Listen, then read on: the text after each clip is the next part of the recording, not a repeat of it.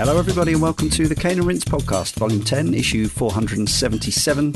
And today we're going to talk about Sega Rally Championship and the subsequent games, the few that came after it. Joining me, Leon Cox, in this issue are Karl Moon. Hey, everyone. And Michiel Kroder. Let's give this a shot. Easy left, maybe. Not bad. Not and bad, but probably room for improvement. Yeah, it takes a lot of work. Yeah. To get that level of urgency. yeah. Might get you to uh, bust, bust out some more Kenneth Ibrahim impersonations later on. We'll see. Yeah. So, listener, especially if you're young or maybe you've just forgotten, what is Sega Rally Championship? Well, Sega Rally Championship in 1995 was the original release. Came out in 1994, and it was Sega AM3's Model 2 board polygon arcade rally game. Can't say much more than that, really, no. until we go into it. It's an arcade rally game from Sega in the early mid 90s. Good place to start would be to find out why we're covering this in 2021. Well, it's obviously it's a, it's a legendary game that's been on our big long list probably since day one, 10 years ago of Cane and Rinse. But why are we covering it this year? Well, simply because Karl put it forward for his nomination for the for the volume. So uh, why? It's because you know, you, with the way everything's been in the last year, as morbid as that sounds, it's you know you like to hark back to the memories of when times were good and my most social times were always in the arcades. And when i think of the arcades you know there are a, a, an echelon of titles that are absolutely immediate thoughts. Um, and sega rally was kind of the one you know that, that that was where it felt like arcade games had just stepped up that other um, that that other level from where they were at. And you know i was sat i remember this was last year and I was really ill with COVID at the time and I was thinking about the arcade and Sega Rally just popped into my mind. And you, you, know we've been doing this podcast a long time now and you you start to think well when what what issue did we cover Sega Rally in and then I looked at the list and we haven't covered it. And I'm like, why haven't we covered Sega Rally yet? It seems like such an obvious choice. Yeah. Um, so from that point, I mean, this was what April 2020. I'd already decided that it was going to be the nomination that I was probably right. most strongly going to put forward. And what's your history with the game outside of? Well, obviously, feel free to tell us a bit more about the arcades. But what's your uh, other than fond memories of the early, early mid 90s? Yeah, so um, it's primarily around the, the earliest ones, but I did actually play Sega Rally on the uh, Sega Saturn because if you had a Sega Saturn, why wouldn't you play Sega Rally? Um, I also had the Windows version, um, which you okay. know I'll, I'll talk yep. about a little bit later on. We'll talk more about that. Yeah, um, mm-hmm. and I, I, very briefly played the Sega Rally Xbox 360 title as I had it. Um, right at the back end of a rental scheme I had with a company and had to send it back, so I had very, very limited time, and that that's kind of it. It's my it's my legacy is um, you know stuck almost purely on the original Sega Rally Championship. Um, for, for at least the strongest thoughts, you know, I've dabbled here or there with the other ones, but not enough that I would have a, a, a lasting memory of of the experience with them.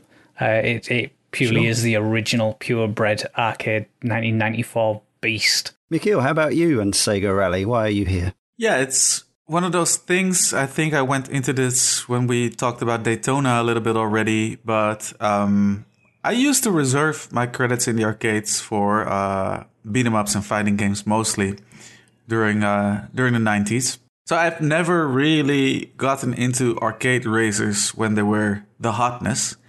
But uh, fast forward to the 2000s and arcades being phased out everywhere. But you could still, in a lot of places like bowling alleys and yeah, all sorts of uh, amusement centers, you could still find your Sega spectacle caps. You know, still do sometimes mm-hmm. if you're lucky. Yeah. yeah, exactly. You can still you can still see them. And so for me, always the arcade racer was I was a bit of a late bloomer when it came to appreciating them, but I um, started gravitating toward them precisely in that era because it was what was left over of my fondly remembered arcade days. So naturally, I still associated it with uh, with the, those heydays. So yeah, that was uh, since there was that was all that was left over. I had no choice but to uh, throwing coins in the likes of Sega Rally and Daytona when whenever I would come across those cabinets. Uh, yeah, I mean, for that, I think of them much more fondly now than I did maybe perhaps in the time that they came out in. Um, and Sega Rally is no exception. I, I very vividly remember actually going with my wife to uh, Disneyland Paris and uh, there being a, a Sega Rally Championship 1995 machine and us there was only one cabinet, so they weren't linked up. So was taking turns and trying to see who could, uh, yeah, get the furthest on uh, on a credit. Yeah, that was also somewhere in the uh, in the 2000s. So yeah, it's a, uh, it's, it's a lot of scattered memories. Um, and eventually, I did get when I got my Japanese Saturn, it came with a copy of uh, Sega Rally Championship 1995 as well, the, the um, Saturn port. So I spent a lot of time with that one as well. We'll be talking muchly about that because that's where my memories are chiefly. Mm. I probably only played the coin op a handful of times here and there. I tend to. I'm not particularly good at driving games, and uh, I tend to find that my money tends to run out quite quickly, so they weren't always a huge draw. I love to watch them, and I certainly played a, a, fair bit of. I guess if you add them all together over the years, I've played a fair amount, but probably in terms of how many times I've chucked a, a quid or whatever into Sega rallies, yeah, it's probably like half a dozen or something. I can't actually remember if they've got a Sega Rally at Arcade Club in Bury, which uh, which is one of our favourite places. Um, you think so, is, right? If there is one, I haven't managed to get on it. Put it that way. Uh, mm. They hmm. do have a ridge racer and an outrun, but yes. And in Brighton, we uh, I've mentioned many, many, many times on this show about how lucky I've been to grow up in a place with many, literally like dozens of arcades all the way down West Street and across along the seafront. But I don't remember Sega Rally being quite as ubiquitous as some of the other Sega big games of the time. There definitely were some Sega Rally units uh, here and there and everywhere, uh, probably even a four player one on the pier, but it wasn't quite as up and in your face. And I think also, I remember, I still remember the day, and I'm sure I talked about it on the Daytona podcast, I remember the day I first saw both Ridge Racer and Daytona, and I was blown away by the 60 FPS textured polygon graphics because up to that point it had been either obviously for the previous few years we'd had the Model 1 type stuff, Virtua Fighter and Virtua Racing, which were very cool, but uh, flat, uh, you know, single color polygons. Mm. Um, or even then, you know, we were still playing some sprite scaling games at that point as well, which had blown me away themselves in the 80s. So when Sega Rally arrived, it was very cool, and I loved the the look of the the terrain and the the scenery and all that kind of thing, but it perhaps didn't quite have the same like jaw dropping effect of something you've never seen before. No. Uh, so perhaps it just never quite grabbed me in the same way. But I did like the idea of driving over the different services, surfaces, and uh, I liked all the background details and, and all that kind of thing. And so it was really, yeah, when I got my Saturn, I got my Saturn in uh, summer of 96. It was obviously one of the first games I had to buy. The reviews had been stellar. And I ended up playing that game, albeit with its three cars and four tracks, so much. I absolutely, yeah, caned it. I set as many records on every track as you possibly could, you know, trying to uh, tweak my build and shave off further hundredths of a second or whatever the denominations were. I had ghosts saved to my memory cartridge, and uh, yeah, I just I, I played it probably as much as uh, as I played Ridge Racer on PlayStation around the, the, same era. I've mentioned this before as well, and I know it might sound absurd to people who are used to modern driving games, which have hundreds of cars and hundreds of circuits, but I actually really appreciate the focus on such limited options in that respect because it challenges me to get good at those circuits, learn those circuits and those cars, and not always think, well, I could just, you know, I could just buy, you know, in a Forza garage or whatever, just get a faster car and drive it faster that way. It was like you had to kind of really mm, yeah. get down with the detail. Yeah, there's a sense of mastery, which I have no doubt will go into during this uh, during this podcast. So. Yeah, it makes the cars the hero as well. You know, the, the Celica, for example, is so iconic in terms of its imagery yeah. and its iconography that you know you, you see that car because it was obviously based on a real car, and your mind goes Sega Rally, and it's because yeah, there was yeah, the 3 of them that that's that attachment that it has to that very limited it's sort funny. of roster of vehicles. I can't remember who it was, but recently on Twitter, uh, I saw somebody post a picture of their car, which was a Celica, and they had done a paint job on it exactly like the paint job uh, right. in in Sega Rally, and you, you you don't need any context for that. You know, you see that and yeah. you know exactly what it's all in reference to. Yes, and uh, well, I haven't been back enough, I would say, to Sega Rally. I think at some point I thought that someone would make do a, a, a, contemporary port now. There there is a version on PS2 that we'll talk about later. Uh, but there's never been. Uh, there was a back probably about ten years ago now. Sega released a handful of AM2 Model 2 games for downloadable services. So we got Daytona USA, great version. We got Virtua Fighter 2. We got Sonic the Fighters. But it was all AM2 stuff, which obviously I love, but no AM3 stuff. Sega Rally was begging to be put in that range as far as I was concerned, but it it just didn't happen you can emulate the game, obviously on PC and stuff, but uh, you know, well, well, we'll talk a bit more about that kind of thing. As I say, the developer was AM3 with Sega AM4 developing the cabinet, and there's a special stage edition, which we'll talk a little bit more about later, which was developed by the I don't know, I, I can't remember what their actual name is, but Sega AM5 were responsible for fairground rides, if you will, of, of, of arcades. Sega published it, obviously. The director and one of the main artists is Kenji Sasaki. Now, I never knew this until researching for this show, but Kenji Sasaki was a former Namco employee, known best for his work on Ridge Racer. It's quite unusual for developers to jump across major studios in that way, or, or, or it doesn't come up very often. It, it happens maybe, maybe way not. more than you think. I mean, there's a, a lot of stories behind people um, jumping ship from Capcom to SNK and vice versa. That's um, true. Yeah, and also uh, mentioning Sega and Namco again. I forgot the name who the developer was, but one of the main people behind um, the first Virtua Fighter jumped ship to Namco and uh, right. was the director of the first two Tekken, Tekken games. Yeah, yeah. good point. Just, his yeah. name escapes me at the moment, but maybe uh, it was a swap deal, like a transfer. yeah, something like that. But it's funny yeah. because both Namco and Sega have a lot of things in common with the, the kind of games they put out in the arcades. Yeah. And oh. Capcom and oh, SNK, yeah. of course, have a lot of uh, similar design. They were friendly rivals, in, pushing in each well, other, yeah. push, pushing each other's games, pushing each other's tech yeah. in a way that was and beneficial. poaching each to, other's people as well. And, and apparently so, yeah. So, seeking to develop a racing game that was distinct from Ridge Racer and Daytona, Sasaki chose the rally racing subgenre, which he felt was, quote, taboo in the Japanese gaming community. We were after something in vogue in terms of motorsport, and as we were keen on great engine sounds, cool cars, and great sensations, the obvious choice was Rally. At one point, Sasaki became deeply worried about Rally's prospects for success and even began to question why driving cars was considered fun. I drove up into the mountains with my own car, he said.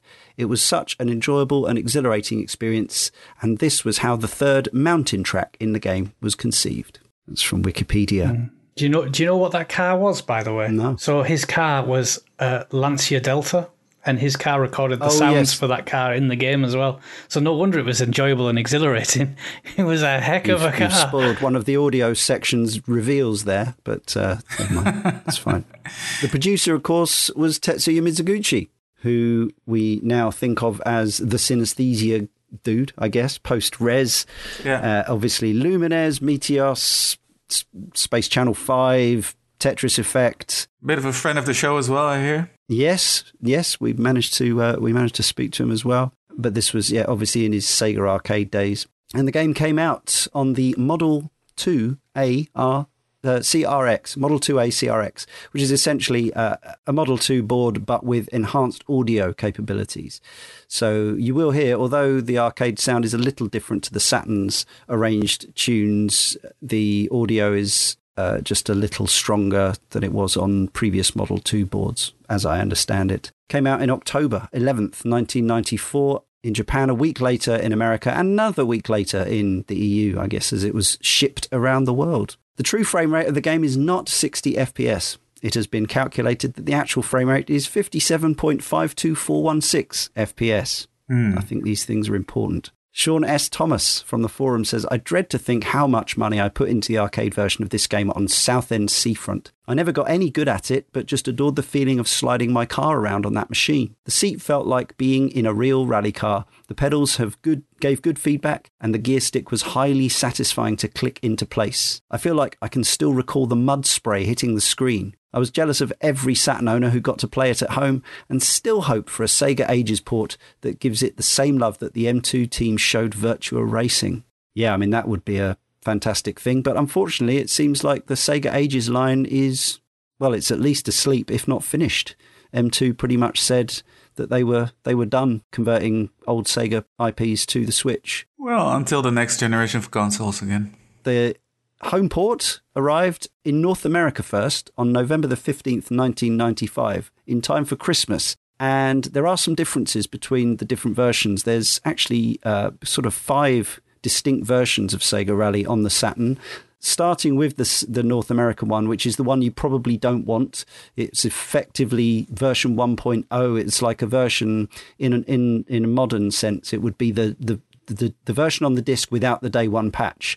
So it's got quite a few shortcomings compared to the Japanese version that released on December the 29th, 1995, which they'd had an extra month and a bit to work on. And they'd uh, made quite a few, I guess, individually.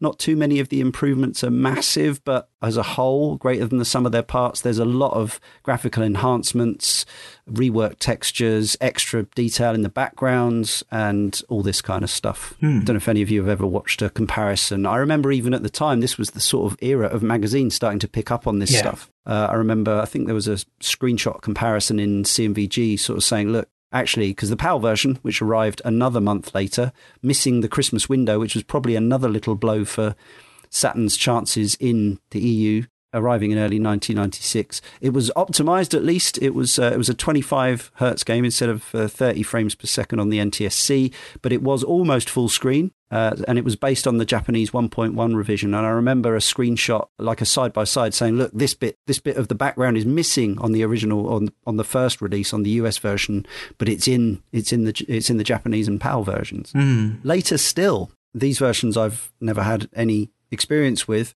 on September the 20th, 1996, Sega Rally Plus was released in Japan. You can con- you can consider this a sort of 1.2, which uh, which adds all the enhancements that we've already had, uh, plus a few more just little uh, little tweaks here and there. Not not so much to the game itself, but to the to the presentation and so on and so forth. And then the final version for Saturn arrived in 1998, apparently, uh, which seems very late, but there it is. It was a Netlink edition, so it could even be played online. And I, have seen a video of somebody still getting this to work somehow in 20 something, 2020 something, actually playing it online with other people.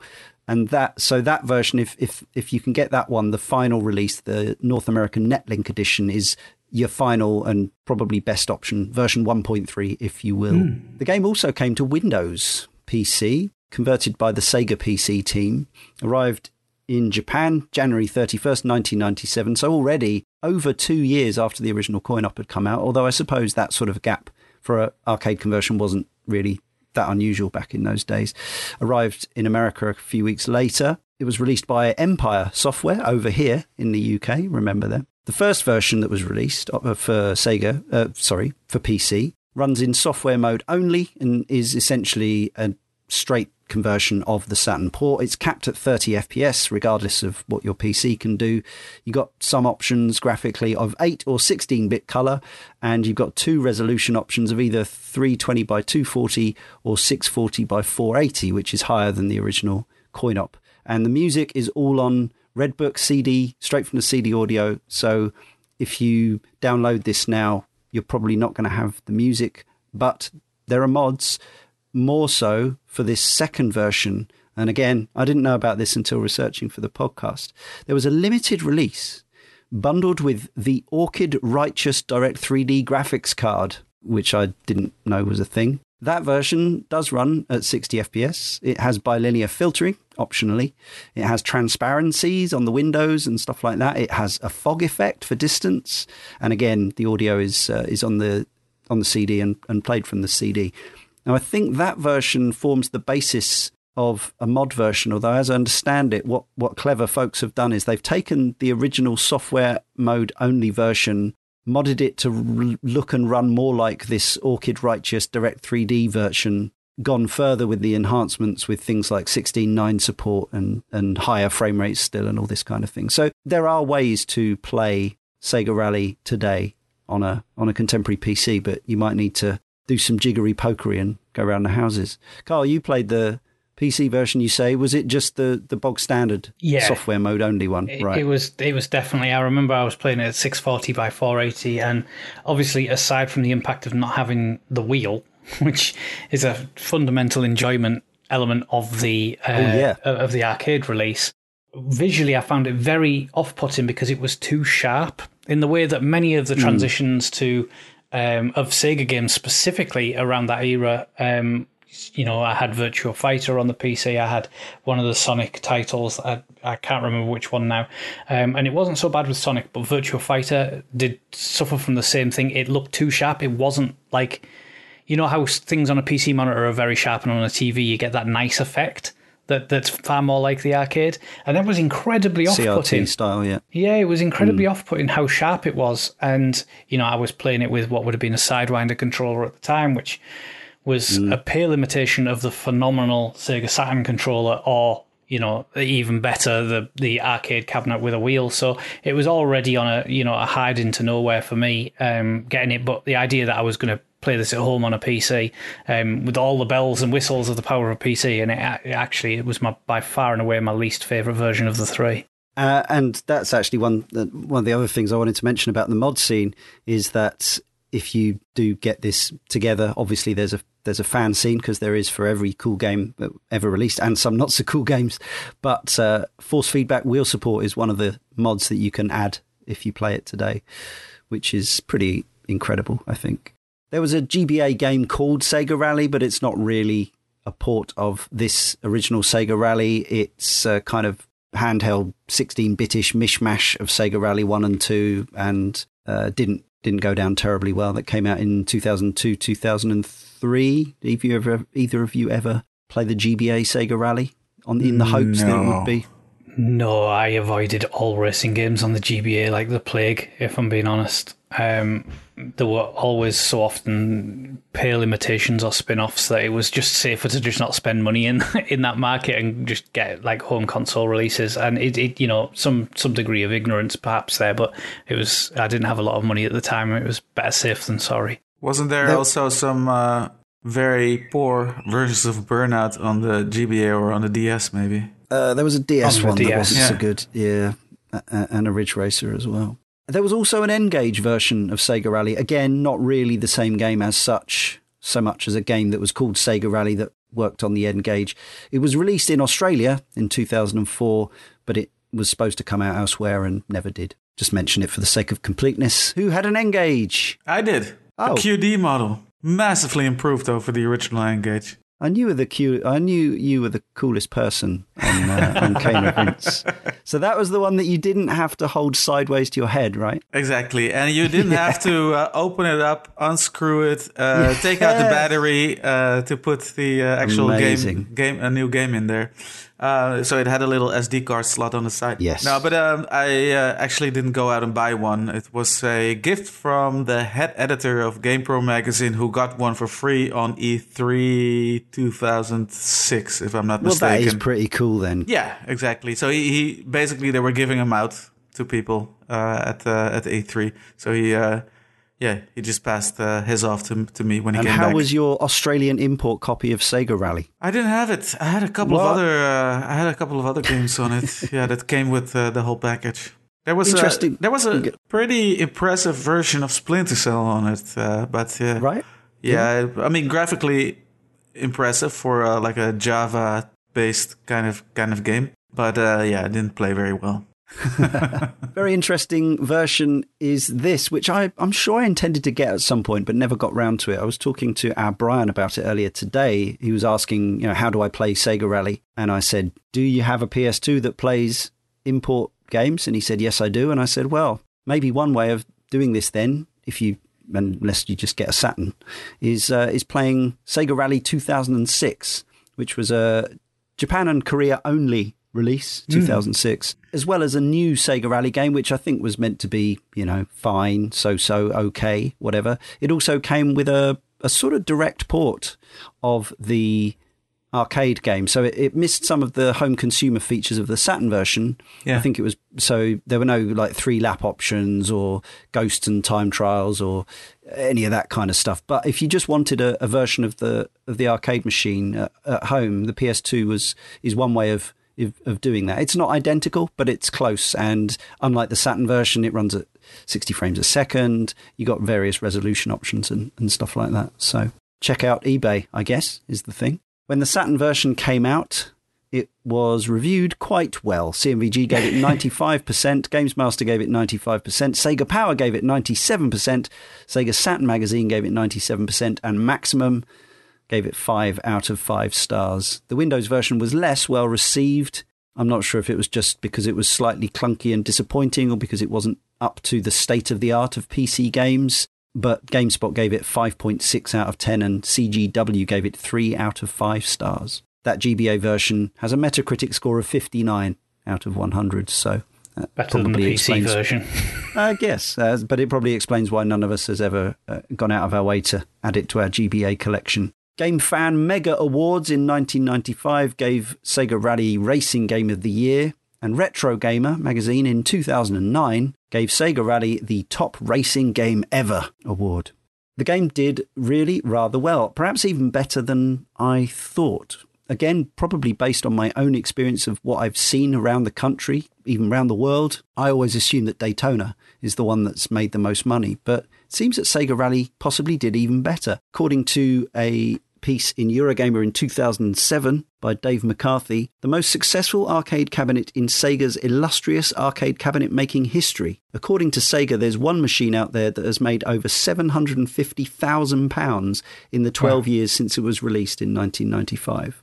Sega shipped 12,000 hardware units. There were there was a big deluxe cab, which is kind of a sit down, but it's like a it looks a bit like a sort of a chibi Toyota Celica, hmm. and it's got a projector screen. I think, well, not projector. It's a rear projector, isn't it? It's like a big. It's got a big box at the end. Maybe it is a CRT, but it's it was like it looked like an early flat panel. Which ones do you remember? Play? The the other one was the. I guess it's called. Um, it's just a twin, isn't it? It's the the the one that I've seen most times is the is the twin, which is two side by side with the one marquee. Yeah. And if you get two of those next to each other, you've got four player, which is the most it supports, I think. I remember seeing the uh, just a, a single version of the standard sit down. Yeah. The most. Yeah. Okay. Yeah, I think maybe the twin is just two singles bolted together with a marquee on. Could be, yeah. Yeah, I was quite fortunate in that I saw a, a lot of different mock-ups of this unit. Essentially, um, there was the, the there was the dual version, um, which I've only ever got to experience a, a, very small handful of times. Sadly, I'm assuming you know, arcades were the machines were ra- really relatively big in the mid 90s, and I assume they were probably taking up too much space, so they generally reduced to a, a one party console uh, machine unit. Daytona was always really successful, so Daytona always had the four units wherever you went up here in the in, in the north. So that was kind of always the priority. Um, I did actually experience a mocked up Sega Rally, which was the bench seat, the, the kind that if you'd ever played a sit down version of Outrun, for example, it would have been in that. And I also played a stand up version of Sega Rally, which mm-hmm. anything with pedals uh, that was stand up used to always really kill the old Achilles after a couple of games. Yeah, but whenever you got like a nice, you know, the, the official liveried uh, sit down cabinet, uh, they were just an absolute joy to play in. There were, there were sort of motive and, and kind of the next step up. You know, machines at that time had obviously taken on that mantle of, of of that immersion. You know, Daytona was an obvious one. We had like Cruis'n USA used to generally have car versions that would sit there, but there was just something that was a bit prestige about Sega Rally. And I think for me personally, it always stood out that beautiful iconography that you always saw. All the branding was always so sharp and crisp, and mm. like I just the the the advertisements, the the posters, and everything for Sega Rally is even to this day when you look at them, are just absolutely stunning, and that always used to draw me to those machines. So yeah, um, I, I'd like you, Leon. I'm a little bit surprised that Sega Rally was more successful than Daytona because I never got that impression. Um, mm. You know, they were always the ones, and I think if I if ever I was with friends, it was Daytona because you know you'd have the four of you, it was blaring loud, but if I was ever on my own in the arcade, it, I'd never, I'd never touched Daytona. It was Sega Rally, so maybe that's why it was successful. Yeah, I think for, for, the impressions that I got um, was that I, I did see Daytona around a lot, but Sega Rally I saw everywhere. Like it seemed like, and for for a long yeah, time, I right. still know places that that have one. So for for my money, I did always get the impression that Sega Rally was more widespread somehow. Uh, as I say, I, I, don't. Unfortunately, we don't have detailed data to go on, but it sounds like I'm sure. I'm sure Dave McCarthy in Eurogamer, albeit 14 years ago, did his research, and uh, uh, yeah, I'm willing to. I'm willing to believe that. Although, of course, given that some of those Daytona and Sega Rally machines are still around, perhaps the figures have changed another 14 years down the line. Maybe but it's made a uh, million. yeah, well, if that's if that one is still there taking money, who knows what it's on by now? Yeah, it's interesting. You mentioned all the, the, the flyers and promotional stuff. Yeah, I've, I've, i think it's telling that obviously this is an audio medium and the show notes are mainly a, a, a practical thing, but I also like to, you know, sometimes just uh, embellish them a bit with a few images. And I've done way more than normal for this show. Uh, and I, I, think that's partly because the all that imagery and iconography and uh, sort of, yeah, sense of fun and dynamism that the Sega Rally art and promotional materials brings was sort of I felt like it would yeah it would bring some bring some sort of according according energy to the to the show. Uh, we're looking at one right now where we are on the uh, on on the uh, on the sheet, which is yeah I think it's just a Japanese arcade flyer. It also amuses me that although the game is understandably known mainly as Sega Rally. Sega Rally Championship, if you want to be formal. Actually, the the, the logo for the original game says Sega Rally Championship, Sega, Sega Rally Championship, 1995 International Rally.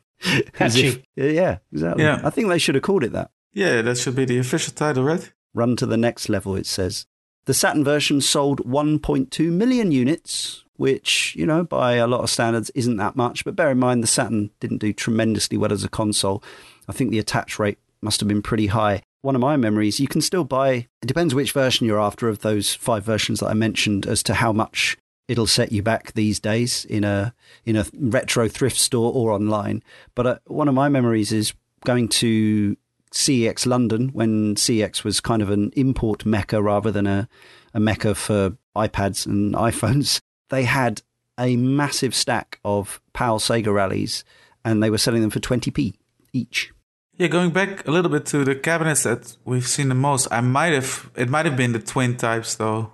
When uh, thinking a little bit deeper back to it, but I think the one in Disneyland Paris, maybe I did remember that being a single type might be because one of them just broke down. It was just a black screen. also, sadly common. Yeah. Let's talk more about the visuals of the actual game both in terms of the tech of the time, the impression it made on us, and uh, and the art design. I think, like I, I know, I almost sounded like I was a bit down on it earlier, saying, "Well, I'd already seen Ridge Racer from Daytona, so the impact had been slightly lost," which I I would still say is true. But that again, that's not to say that for the time the graphics weren't pretty stunning. No, I mean they, they stood out for a number of reasons. I mean, Ridge Racer was definitely a, a, standout title at the time, but the fact that we had cars that were emblazoned with real branding, you know, it had that sense that these were actual vehicles that you could drive around. And we were still in an age where polygonal graphic delivery was really still finding its feet to some degree and the, you know there were little differences in terms of uh, you know shadings and, and, and colors and stuff um, on the textures that covered them but it was the second that you actually looked at the car and the ground that is where Sega Rally just absolutely set itself away uh, uh, apart from everything. And you know, you look a year on roughly from from where Daytona was. Sega Rally, and that was just exponentially, uh, you know, huge increasement from from what we'd actually seen before. And you you can still see that now when you look at like screenshots of Daytona compared to screenshots of Sega Rally. So if you imagine that back then when you didn't have all these games around you that were technical marvels the the second it was Sega Rally was kind of the game you saw it in the arcade and you're like, whoa, this is this this is just different. This just looks better and it was it was the it was the ground the surface and i think that that was something that was lost with those other titles where it was all about the scenery or the items around you or you know in, in the case of like daytona the caves and and some of the you know the, the statues and whatnot that were there but with sega rally yeah. it was actually the the foundation that you're driving on was where the where the graphics were and and kind of once you saw that everything else to me at that time just looked boring. The big difference between Daytona USA and Sega Rally is that um, Daytona USA is somehow more immediately spectacular with mm-hmm. all the cars on the road and just the sheer speed of it and the, the, sort color. of the yeah all the color and the grand scale. Uh, and Daytona USA lets you it sort of makes very clear deci- decisions on what to show you graphics wise. You know, it, it communicates the Yeah. most important details in a very concise way. And then once you go to Sega Rally, there is, ironically enough, there's a lot more grit and detail that maybe gets lost in a first impression. Yeah. But once you sort of get sunk into that world, yeah, you see it like Karl was saying, like the, the surfaces of the roads and the, different elephants. textures and everything. I used to love showing people those elephants. Yeah. uh, walking down on the Saturn version, like, look, And- elephants. And then the effects of uh, of of the the, the sand uh, being blown away by the helicopter passing Oh, yeah. passing over and, and those kind of things, you know, it it it's sort of it feels weird to say, but Sega Rally Championship 1995 feels a little bit more smaller in scale and more intimate, Hmm. and maybe that's why it's not immediately as impressive. But yeah, once you do pick up on all the details, it's definitely a, a- step up. It's definitely the one that's l- least in your face. I mean, Ridge Racer, Yeah. it comes, you know, it's all about blaring round corners, the sound, the speed, and everything. And that, you know, um, that's not a knock at that game. It, that's a Yeah. phenomenal way to play a game, and it was brilliant at the time. And you know, Daytona was loud. You know, it was it just you, you walked into an arcade and you knew if there was a Daytona machine in that arcade somewhere immediately because it was just deafening. Sega Rally, it it played its its hands a little closer to its chest in terms of its details. There was a skill and a craft. There was there was like a level of entry of skill to actually be quite good at it at it in a way that I probably hadn't experienced in a arcade racer since uh, since Outrun, um, and the fact that it rewards multiple players um, and the more that you play it the more you start to really appreciate those graphical details and the fidelity and the, I, I distinctly remember it was the different shades of grey on a road which sounds like the most ridiculous comment to hear on a podcast because firstly it's grey. I totally know what you mean. Yeah, but, yeah. but Yeah. it's it's that, and you see it in screenshots now, and you look at the other games, and you go, "Oh, yeah, yeah, ab- absolutely." And it was we just hadn't seen that before. Yeah, and I suppose I I would like to. It's difficult for us to judge, and maybe it's even not even that worthwhile. But I'm sort of interested in how how we talk about these graphics today. As in, yes, in 1994 they were state of the art, right? Pretty much uh, in terms of smooth, fast, polygonal 3D. Here we are in 2021. I think it's the kind of thing like I uh, when I showed my 11 year old niece Super Mario 64 when she yeah saw it on her Switch when she'd been looking forward to playing Super Mario Galaxy and Sunshine, and she went, you know, these graphics are awful. I think you know you could expect a similar kind of response from maybe a younger person to Sega Rally's graphics today. But I think maybe, I mean, yes, obviously I'm aware that I'm kind of yeah biased based on my nostalgia, but I think the you know the stuff like the use of color and the general visual dynamism, especially in the replays and the attract modes and stuff like that. I think that still gives it a, a sense of joie de vivre that a lot of modern games perhaps don't capture in quite the same way. I'm a little bit surprised to hear that about your niece, actually, because I think we live now in an era where you have games in all sorts of graphical styles, and Yeah, you know, yeah. kids play things like Undertale, and they play obviously Minecraft. Minecraft, of course. Um, yeah, yeah, sure. You know, so yeah, I, I mean, yeah, I never got that with my kids when they She's see just a massive older graphics games. snob, you know. Yeah, yeah, exactly. Yeah. Not- Ray not enough tracing or shaders. nothing. Yeah. I think I would love to play Super Mario 64 with ray tracing, by the way. It would look amazing. It really Yeah. would. Anyway, back to Sega Rally. I was just going to say the, the the character of graphics can carry a game through the ages, and yes, uh, you, we've discussed this on the podcast on many different shows, and quite often in in terms of two D, that that definitely lends true more than three D. Um, but I think back about certain games that maybe weren't raved about at the time that actually you can really appreciate now. Obviously, Sega Rally, I still think has a lot of appeal, but I think of things like Ridge Racer Type 4, for example, which was quite off putting to a lot of people with light trails. And you look at it now and it's, it actually has a sense of character that lends itself through time. And I think Sega Rally is one of those games compared to its. Compared to the likes of Ridge Racer or Daytona or the, the other games of that era, um, Ridge Racer is still the one that stands out, I think, and it, it's also immediately playable. And you know, you, you you don't necessarily play a game just by looking at it, but the the feel and the movement and the motion that comes with those graphics in Sega Rally for me still make that game immediately playable. When I um, and this is talking about the Saturn version, of course, but when I got uh, my um, Saturn and I put in the disc for the first time, I was bracing myself for that mid 90s 3D, you know, like, oh, this is going to be awful. Yeah. And then I was so pleasantly surprised with just how good the Saturn version Yeah. actually still looked. What And, year was this? know, Sorry, that you were talking about? This was maybe 2011 or 12. Yeah, fair yeah. enough. Yeah, and I was yeah, I was just so surprised. Like, and like, like Karl says, the character goes a long way. You know, the blue skies, the the textured textured sky, and um, yeah, like just the way, let's say the um, the the low amount of poly- polygons are um, are used, um, and and that's that always makes a difference between you know one side of uh, of a game's aesthetics is the technical side, the other side is just like the craftsmanship, like how Yeah, Yeah. absolutely. how people use the tools that they have to to convey things. Yeah. And yeah, I think uh, yeah, in that sense, it's still a success and still has a really yeah confident look about it. I completely agree. I think to a newcomer now, a young person or somebody just never played it, I think the Model 2 version would be an easier sell than the Saturn version. The Saturn version runs at half the frame rate, runs at half the resolution, Yeah. doesn't have transparencies, has those weird checkerboard windows and, and all this kind of thing. So I think I've watched, uh, you know, looking looking back at that game, it perhaps is a bit it's a bit chunky looking and a bit jarring compared to to the original. But at the time, it was an astonishing conversion. The fact that we c- we had a home version that was absolutely recognisably Yeah. a home version for Yeah. forty five quid as this whatever ten thousand pound state of the art arcade Yeah. machine was unbelievable. because that was a that was a really big difference between the PlayStation and uh, the Sega Saturn was as far as 3D went.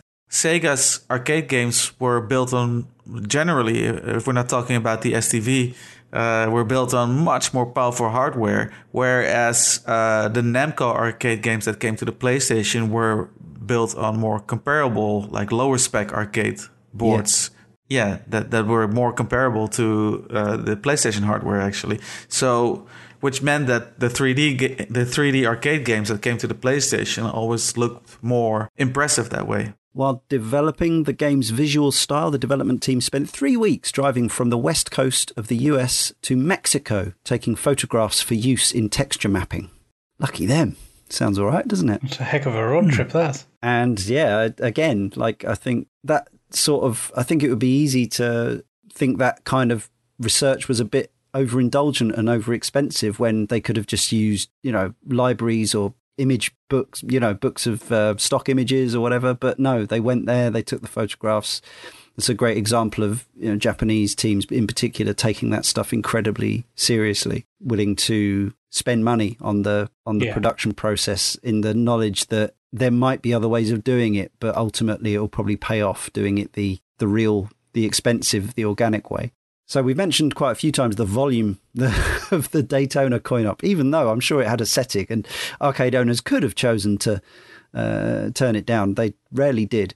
Sega Rally, I, I found, didn't have in the arcades quite the same audio footprint generally. I don't know if that was just the arcade operator's choice. It seems that in terms of the the thing that I do remember hearing is uh, it is the announcer, the, the the pace notes. If other, somebody else was playing, obviously I was aware of the coin op. The engine noise might not be so easy to kind of pick out from the other general arcade cacophony, but you would be able to hear the announcer or the navigator credited as Kenes Ibrahim, although I strongly suspect that is a pseudonym. Uh, the the the fairly legendary pace notes from the game, which we've already heard Michiel doing impersonations of, and the fact that they're slightly I know they they they have some uh, bearing on real life rally pace notes, but they're actually they're a little bit they've got that kind of Sega Japanese arcade quirk to them. They're they're a little bit kooky. Yeah, it's safe to say, especially when you just listen to them all back to back in an audio file. As we did, yeah. Yeah, we, as we did. Yeah, we we noticed there's a there's a someone's brilliantly uploaded the audio file to the uh, to YouTube. Uh, it's about three minutes of him just giving all his various different, uh, you know, from easy left all the way up to whatever the longest version of that is. very easy, long, very easy right, maybe. There's uh, something so um, charmingly uh, indecisive about those uh, those Yeah, kind of descriptions, right? I still don't know, and in fact, we- we're gonna it- we're gonna have to myth bust one of our correspondents because, uh, and and I think this was quite common. They heard "baby," so as if as if Yeah. as if the as if the announcer is calling their, Easy their left, driver. baby. Yeah, Easy left, exactly. baby. But no, uh, he's definitely saying maybe, and, Yeah. and I don't know. I, like I've watched a little bit of rally in my life, and I've played some more serious rally games, but I don't know if that's a thing that you would actually say to a driver. Maybe I don't know. It, uh, yeah, it, Bit of it just indecision. It's just what you want to hear from your co-driver. Yeah. yeah, maybe. Uh, yeah. But yes, the the concept of actually, I, I guess uh, it was a. There had been rally games before Sega Rally, but I don't remember one that actually had audio pace notes. Colin McRae didn't arrive for another four years, three or four years after this. Yeah, with Nicky 1997. I think. Grist doing the business. See, I remember his name. And uh, and also, yeah, the other thing about listening to the the whole audio file is, and I, Karl and I have both never heard this in game, so I wonder if if it was, I don't know if it was a specific circumstance, but he actually goes, "Oh God!" He sounds like you know, there's that famous clip from that famously bad movie of the guy going, "Oh God! Oh no! Oh God! Oh no!" on the beach. Some kind of horror movie, I think. It sounds like that. And I wondered i- i- if it, it never plays in the PAL version, I don't think. I assume, you know, in the same way that Oh My Car was replaced Oh My God because you don't you don't Yeah. blaspheme. No. But it sounds actually, if you just play them back to back, it sounds a little bit like a, a, a kind of some bad porn acting. It definitely hits its climax, doesn't it? As Karl already mentioned, stealing my thunder, Mizuguchi's own car was used to produce the in-game sound of the Lancia Delta's engine.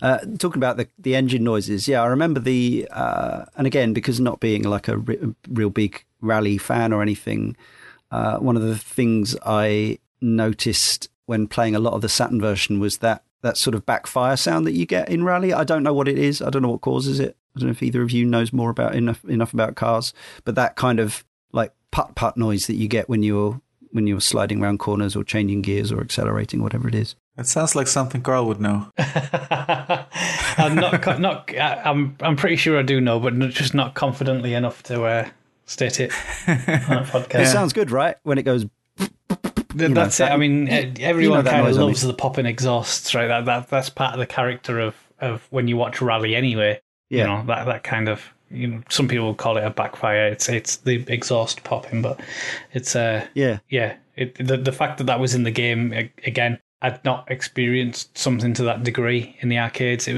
it- the, the sound effects were fantastic anyway, um, and, and again, in so many other ways, it definitely helped set it apart as a, as an all round experience. It wasn't just you know something that was strong in one category. It didn't just go all into graphics. It you know it really did balance it out with what were actually you know you listen back to them now actually quite unbelievable sound effects for the time.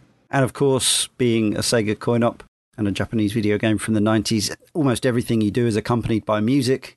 From the attract mode to each of the tracks to the menus to entering your name and the high score table and things like this. A main composer is Takenobu Mitsuyoshi of Daytona and others fame. Uh, some assistance from Naofumi Hataya. I'm not sure exactly who tackled which elements, but you can certainly hear the uh, Mitsuyoshi uh, sort of trademark vocals at points. Although I think the my favourite one, which is the song, the full blown lyrical masterpiece that is "My Dear Friend Rally." I don't know if that is in the coin op at all. Uh, obviously, I've not played the coin op enough to hear it, but it's certainly in the Saturn version. It's a it's a three minute song and contains some you know, legendary English lyrics, which uh, sort of sing of the the joy of of rally driving. And uh, yeah, it's quite something. I imagine we'll close this this show with it. But as for the the other music, well, it opens with a a big old slap bass riff. Yeah. uh, the desert tracks. Amazing. Are, the the desert tracks accompanied by some quite uh, yeah relatively heavy rock, not exactly metal, but and you've also got some jazz funk in there. Uh, you got various uh, kind of fun cheesy genres ticked off. Uh, adds a lot of personality for me. Ben uh, Cartledge of One Carded Classics and Video Wizards described the soundtrack of Sega Rally Championship 1995 as uh, having something for everyone. Hmm. Best of all sorts of worlds musically. Nothing more Yeah. on the music? No, it's really good stuff, and but uh, we can't just mention the music and not uh, mention the game over theme. Right. Yes. yeah. Well, Never I- I- has it been more joyous to game over in a game. Never has I've- it been more celebrated. I've said to uh, to friends and family since I first got this game at home that that is the last thing I want played at my funeral. Uh, after genuinely after or uh, or actually if if there was any kind of I mean I don't want a gravestone or anything, but if there was any kind of memorial bench or or tree, I would want it to play that as people approached it. Yeah. Uh, after the Captain Toad theme plays when I go into the incinerator. And I, th- I think every game should end with this. Yeah. I, I- I think it's that good a game over song that I think every single game should end with game. Yeah. No matter, I don't care how serious yeah. or what the subject matter is. This war of mine. Yeah, exactly. I've never been happier to pump 50 pences into a machine after I've lost. They knew what they were doing. Amazing stuff. Yeah. So all that presentation, the sound of music, and all that good fun, it wouldn't matter much if the game was a pig to play, which you know sometimes racing games were back in the day. Occasionally they even still are. Obviously, Sega knew what it was doing. It had been making fun, successful racing games in the arcade already for more than a decade at this point. Since Hang On, maybe, right? Yeah, hang on, probably. Yeah, 1985. But I think uh, maybe here's the one where I, I remember people talking about Sega Rally as as a game, as in the the game to play, like as with such high esteem, you know, in, in on gaming forums and stuff. Well, well, well, years after the game was released, you would often sort of see pe- people sort of saying, "Well, still no Sega Rally, is it? Like Sega Rally, the peak of fun in terms of um, in terms of arcade racing." And what do you th- what why is it that people and I mean I'm guessing the fact that Karl you nominated this game for this this show Yeah. I know I know it's the whole thing but as I say if if if the handling was wrong if the feel of the car wasn't what it was I don't think we'd have quite this level of affection and nostalgia for the game No, I think you're abs- absolutely right. And uh, this felt like the first time that we'd had a true passion project for what the love of being in a vehicle is in an arcade game, or you know, even you know, I agree to that point. A, a console game until what um, Gran Turismo kind of took that mantle and ran with it about the whole passion Yeah. of being part of the car. Um, but this was something where the you know the the car held an element of weight. It, it you know it leaned and tilted on the track. You could jump and not necessarily land straight. There was an element of skill about how you approached each corner, turning back into the corners um, in a way that wasn't just standard drifting, but in terms of actually holding it to get around the track faster. Um, it just did so many things that I hadn't experienced at that level of quality. You know, we, we, experienced certain elements of game. You know, like drifting and outrun always felt really good when you got it, you know, nice on the on the corners. And then, you know, uh, obviously Ridge Racer was probably the prestige drift game um, at that time. But there was just nothing where you felt like you were actually tearing up a track, and there was the risk of obstacle or crashing around you at, at any moment. And then you'd finish a lap and you're already thinking, right? I understand. Okay, if I if I just do this, you know, and I'll tweak it, and I'll uh, you know I'll steer back in at this bend, and if I just slow down, and and it brought this element, and I mentioned earlier about a, a skill gap in terms of the terms of entry. You know, anyone could play it and have fun because the graphics were great, the music was fun, the sound effects were there, and it it, it felt good to, to play. But the more you played it, the more it really started to pay off. And it felt like this was actually about selling not just the quality of the technology that was pushing it, but also the car was the hero.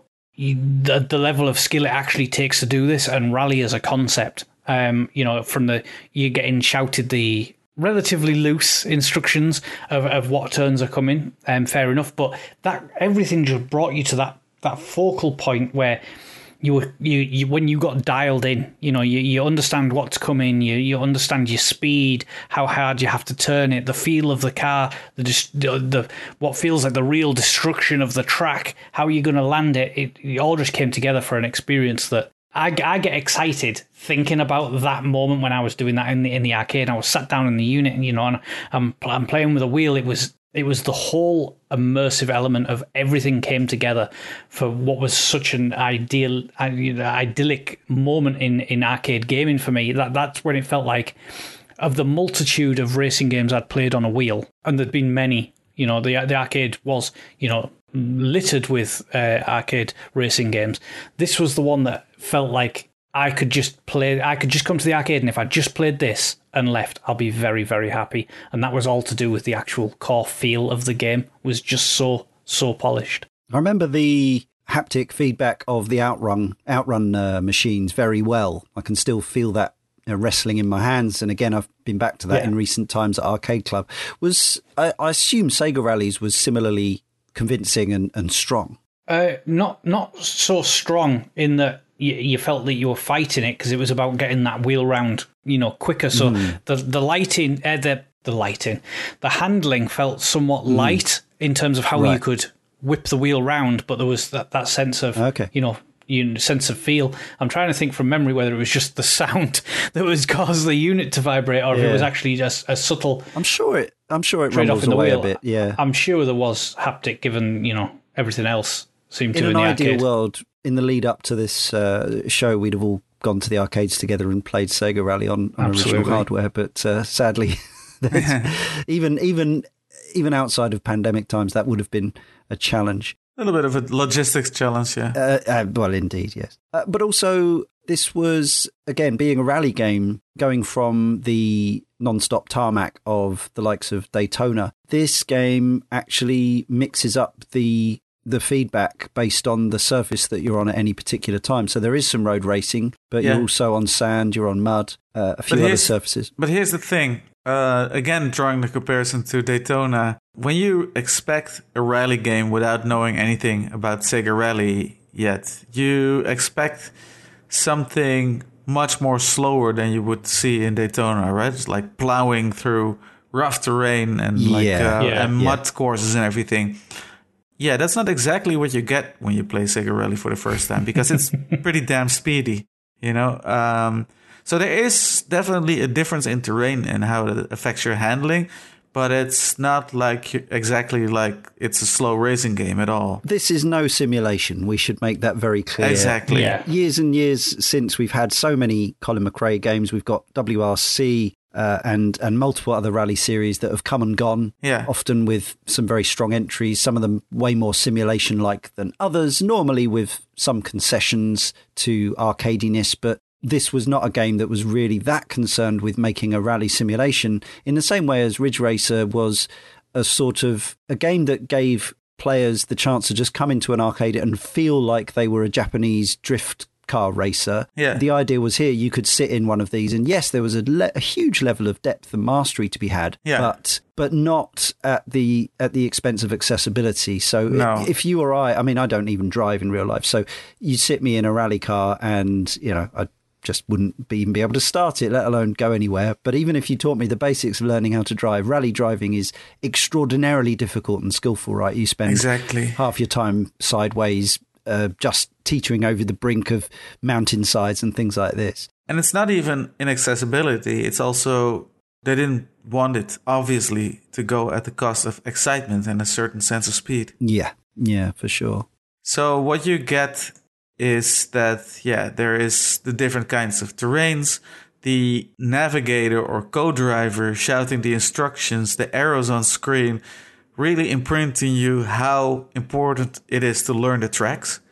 Um, they're not just like there for spectacle like a roller coaster ride. They're actually you get instilled that sense really early mm. already that you're supposed to master these bends and curves. Like Karl was also saying the physics are um, they're they're super nuanced to where you can indeed hit a bump and fly off the road mm. and um, yeah land in a completely wrong way. If you look at that first track, the desert track, there's a lot going on there already, and it really sets the tone for the other two tracks and the rest of the game. One thing that I think is still some kind of mysterious witchcraft is how they took this game that was designed for the arcades to be played on an analog steering wheel with some haptics and they managed to make it play on a Saturn at home with a digital D-pad, Yeah. and it Yeah. still felt amazing to play. Hands down, the best uh, digital race racing controls uh, I've ever I, I've, d- ever played, and I, I think I know how they did it. Okay, I think good. I know how they did, did it. It's because the presses to left and right on the D-pad simulate you turning a steering wheel in that direction. So the longer you hold one direction, the more Yeah. you turn your steering wheel, basically. So it has it's digital controls, but it has a real analog feeling to it, uh, rather than just tap tap tap, uh, Gotcha. skidding or, or, or sort of yeah. Yeah, it's like sort of skipping left to right in a very jittery way. Yeah, I mean the code behind it is obviously very, very good, and it's it's taken a long time to get it to that level of you know tactil- tactility where it, it feels like you could reference it to the to the wheel version of the arcade game, and of course then it's also backed up by the Sega Saturn's D-pad, which to my money is still the best D-pad that I've used on a on a It was a good one. So there were, there were, of course, more than one pad, but um, it depends Yes. if you, you're talking about the, the, the slimmer ones with the rubber pad or the the slightly chunkier batarangs with the plastic D-pad. Yeah, but they, that's they true. both work fine, I think. And there was, of course, a wheel for the Saturn, uh, which didn't offer force feedback, but did, did give you analog controls. And here's another difference between that version 1.0, the original US release, and the Japanese and PAL releases, is that the the NiGHTS, the 3D controller, the analog pad, f- was treated as a wheel by the Japanese and PAL versions of Sega Rally. And this is how I used to play. I don't think you could. I, I don't think the, the game would recognize the 3D pad on the US version, or maybe it would still play it as a wheel. I'm not certain. But this is how I mainly played the game. Even though I I, I remember playing it with the D pad at first. Prob- I guess. Hang on. Yeah, because NiGHTS came out later, didn't it? So Yes. yes. It, it so when I got the 3D pad, I was like, hold on a minute. I, does this analog work on Sega Rally? Yes, it does. Uh, which was very cool indeed. I need to get me a 3D pad still and give that a try. Yeah, it's nice. It and of course, nice the other version that we mentioned, the PS2 version, I think one of the reasons that people uh, aren't so completely sold on that version, although it's a, as I say, it's a it's a perfectly good arcade port. Uh, the DualShock 2, of course, has that famous dead zone in Yeah. the with the analog stick, which Yeah. Probably massive. robs of it robs Sega Rally of some of its ultra responsive feel, I guess. Yeah, Yeah, I mean, if makes sense. there's any racing game that you don't want a dead zone on, it would be a rally game where you're Hmm. making those micro corrections. I guess you you can compensate to an extent, but it means that you're yeah moving your thumb further than you should have to, or I suppose. Yeah. Alex79 UK from the forum says, Remember when pubs used to have arcade games in them? Around the age of 16, I started drinking at the Golden Cross in my hometown of Redditch. It was well known for being able to get served underage, so all of us college students went there just about every day. They had a few games in there over the years, but my favourite was Sega Rally. They had a full sit down cab and we'd spend hours in that place hiding from lectures, eating chips, drinking beer, playing chess and dominoes, and handbrake turning around mud splattered tracks. It's still one of my favourite arcade races. The speed and the handling just felt perfect. The game will always occupy a specific nostalgic time in my life, and I've got a lot of hazy, happy memories of thrashing that Toyota Celica sideways around corners at 90 miles an hour. This also reminded me of the Golden Cross pub near where I used to work, which, due to the racist literature they kept in full public display on the walls, was known as the Burning Cross. Phew. The cars featured in the game three cars uh, Didier Auriol's third generation Toyota Celica GT4. Forgive my Finnish pronunciation. Juha Kankkunen's Lancia Delta HF Integral, which are both available from the start, and Sandro Munari's Lancia Stratos HF, which is unlocked by finishing Lakeside in first place in home versions of the game. We felt that in the rally we had to use real rally cars, and the chosen vehicles were well known and looked good. Senior programmer Ryuichi Hattori said. Originally, there was talk of using another car from Toyota, but we couldn't find a good one.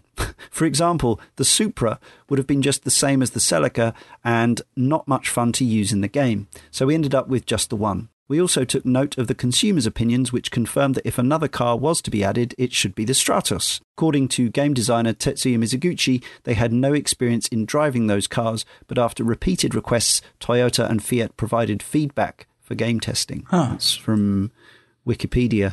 of course, the Stratos in the arcade machine doesn't even have a model, uh, a graphical model. So it has a handling model, but if you use whatever the inputs are to select it, you'll still be shown driving either the Delta or the Celica. Right. Yeah. Hmm. Yeah, I, I, I read a, an article about this about you know trying to get the, the teams on board, and it said that they finally got them for game testing, but they actually pied them off a whole bunch of times. So they kept approaching them. They're like, "We're not interested. We're not interested." And they actually had to show them the technology of the game.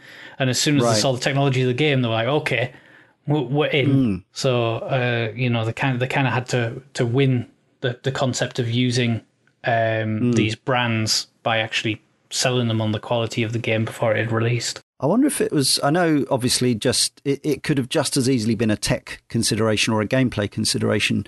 But given that the cars go through a lot and don't get damaged at all, I wonder if that was one of the stipulations, as we often used to see with Gran Turismo and things like that. It's very possible. I mean, Because they did have- thing, wasn't it?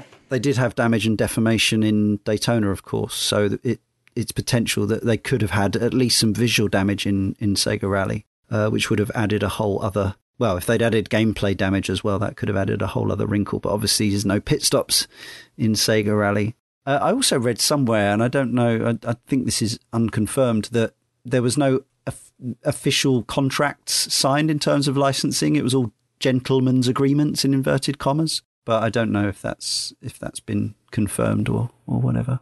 So I guess yeah, we need to talk a bit more about the relationship between the th- the four courses and the three cars.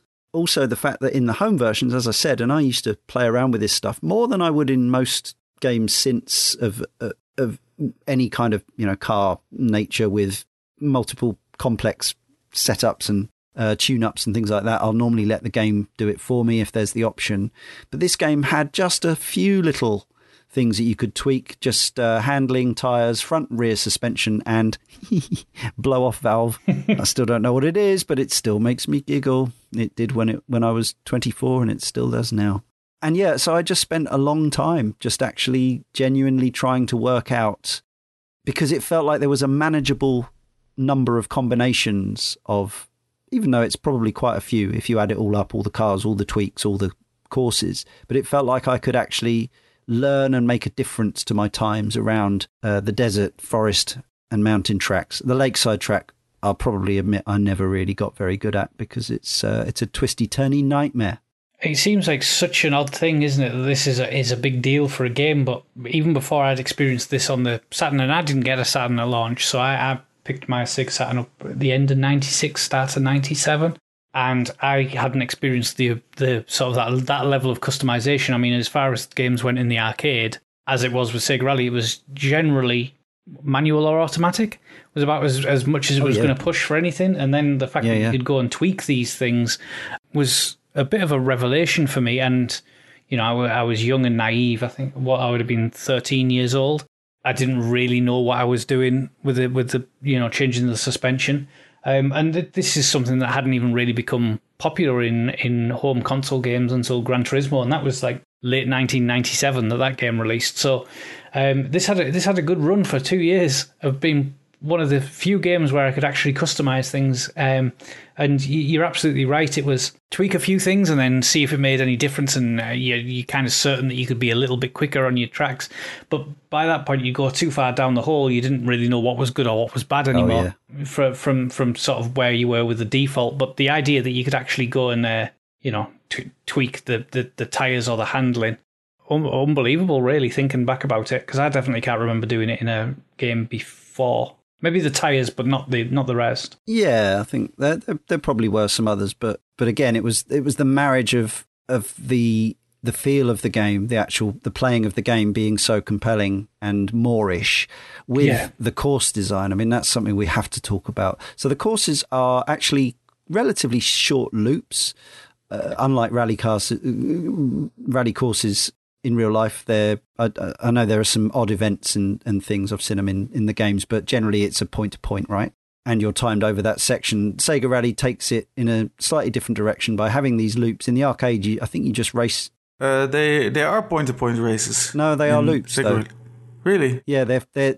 I mean, they are point to point Oh, races, but they yeah, are yeah. They In- are actually looped track. Oh, okay. Because you, I mean, you don't loop them during the race, Well, you can though in three lap mode. right? Yeah. Yeah, yeah. But in, not in the main uh, rally mode. No, so in the main rally, uh, you are just trying to, and obviously this is not realistic rally behaviour. You're up against other cars, but the cars don't. I mean, they have a they have a nominal position in the game, but really they're more obstacles, moving on course obstacles that you need to get past. And the the aim of the game is simply to be in first at the end of.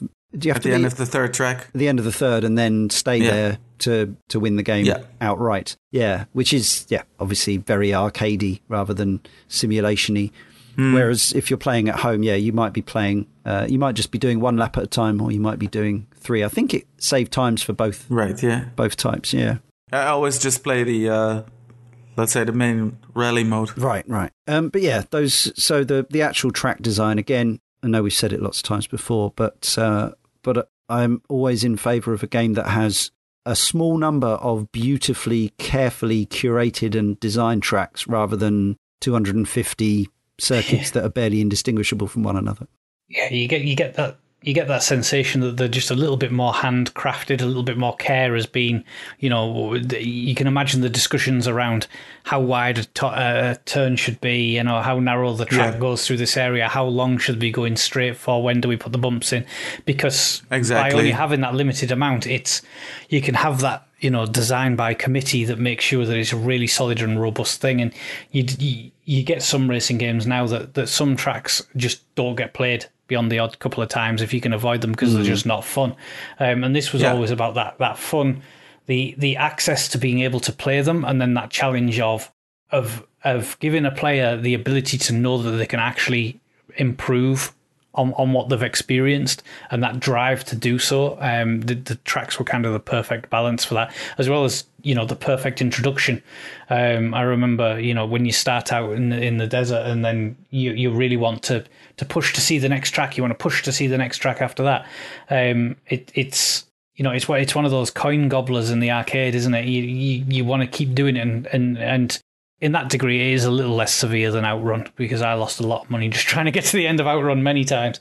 Um, Yeah. But you know, it, it it it does have that element of of fun versus challenge, and it's such a fine line in any racing game. In a rally game, it's so difficult to get right because, as you can see, even with the most modern rally games, twenty five plus years on, it still isn't always right. So I think I think you're absolutely right, Leon. Sometimes less is more in this regard. Yeah, and I don't want it to sound like I'm not. I don't mean to sort of sweepingly dismiss all the circuits from a, I don't know, Forza Horizon or a, or a recent Gran, uh, or yeah, or a Forza Motorsport or a recent Gran Turismo. I think a lot of those courses have been very carefully designed. There's a lot more people work on those games than worked on Sega Yeah. Rally, and a lot of those. I know a lot of the courses from Gran Turismo have kind of been they've returned version after version over a long period of time, and, and a lot of them are very well loved as well. So I, I, yeah, I think you can have a game with loads of tracks that are that are strong. Yeah. But as I say, just from a personal point of view, just having a handful of really distinct tracks visually and in terms of learning them, the swe- you know, the sweeps, the curves, the turns, the straights, and, and all that. I find that actually just makes me want to play them more uh, because it just feels like It feels no- manageable also. Like, That's it. okay, There- there's, there's no way I three can ever- tracks that I can fu- try Right. to fully master. Yeah. Yeah, there's no way I can ever get really good at a game that's got 100 tracks in it or whatever because I just won't. I just won't. Whereas Yeah. four or five, it feels like, yeah. And I know Yeah. it's, I, I realize to some people that'll sound like a very weird thing to, to compliment, but it, it makes sense to me.